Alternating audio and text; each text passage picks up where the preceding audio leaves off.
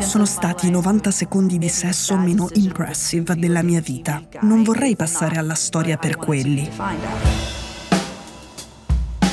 È il 2018, va in onda 60 Minutes della CBS e a parlare Stephanie Gregory Clifford, in arte Stormy Daniels. È un'attrice, sceneggiatrice, regista di film porno e da ragazza ha fatto la spogliarellista. Sta raccontando i suoi 90 secondi di sesso con Donald Trump dopo essersi conosciuti su un campo da golf quando lui aveva 60 anni e lei 27. Se Trump sarà il primo presidente degli Stati Uniti di sempre ad essere arrestato, sì, Stormy Daniels passerà alla storia per quella ragione che non le piace.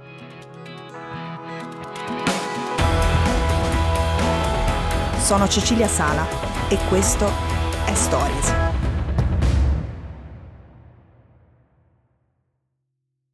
I'm not a liar.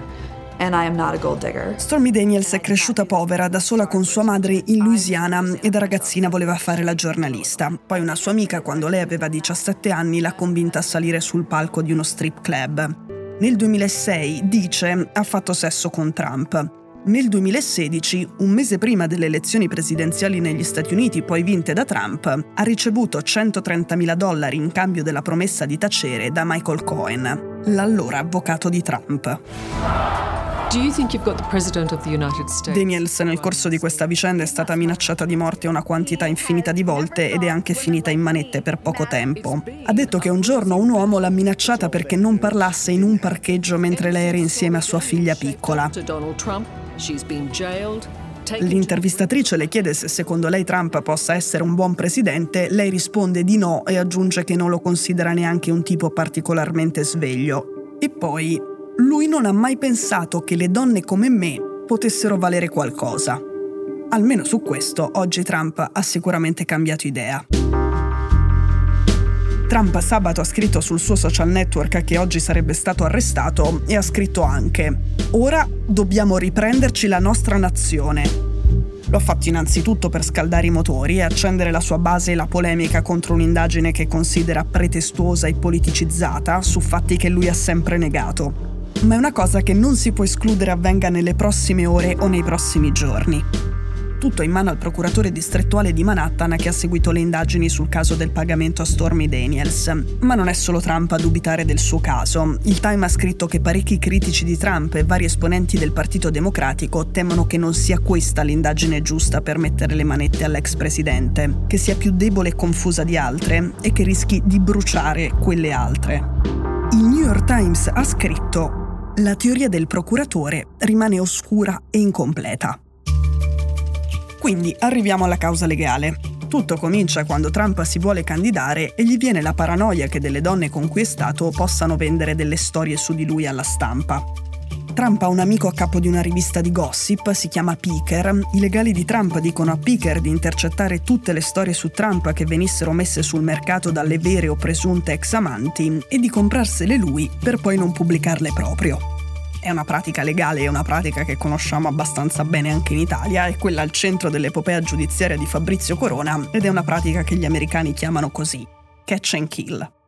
La rivista di Picker compra prima la storia di una modella che racconta di aver avuto un affair con Trump mentre lui era già sposato con Melania, poi arriva anche quella di Stormy Daniels e Picker a un certo punto la mette direttamente in contatto con Cohen, l'avvocato di Trump. Poi Cohen pagherà Daniels con i suoi soldi e non è chiarissimo se sia stato successivamente compensato da Trump con un pagamento che in teoria era una parcella legale inventata. Comunque il punto, semplificando un'indagine molto articolata e un po' misteriosa, è che Trump era già in campagna elettorale e quindi il pagamento di Cohen avrebbe dovuto essere registrato come un finanziamento da parte di Cohen al candidato.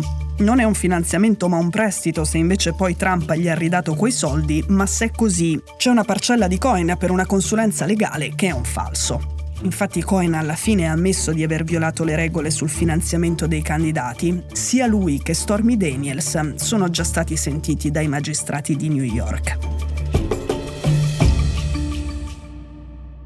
Ora, sempre il Time scrive, uno scontro con uno schema simile si adatta perfettamente alla macchina del risentimento perpetuo che Trump ha creato e può rafforzare la sua posizione agli occhi della base. Ecco, tanto che i trampiani hanno già detto che il procuratore è pagato da Soros e fonti nello stesso comitato legale di Trump hanno detto alla rivista che a loro tutto sommato piace questa vicenda, pensano possa rivelarsi conveniente politicamente.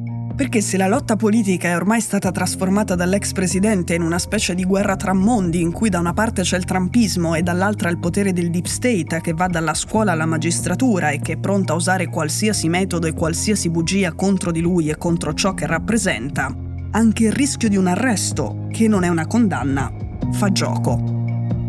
Trump, nella sua lotta esistenziale contro tutto, è bravo a costruirsi un seguito di fan pronti a tutto. I suoi dicono che negli scontri duri Trump dà il suo meglio e che il pericolo di una condanna, se poi le reali probabilità della condanna sono scarse, lo aiuterà a vincere con distacco almeno la nomination per le presidenziali del Partito Repubblicano.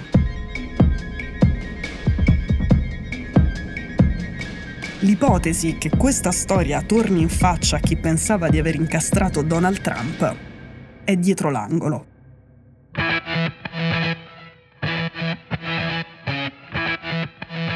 Stories è un podcast di Cecilia Sala prodotto da Cora Media.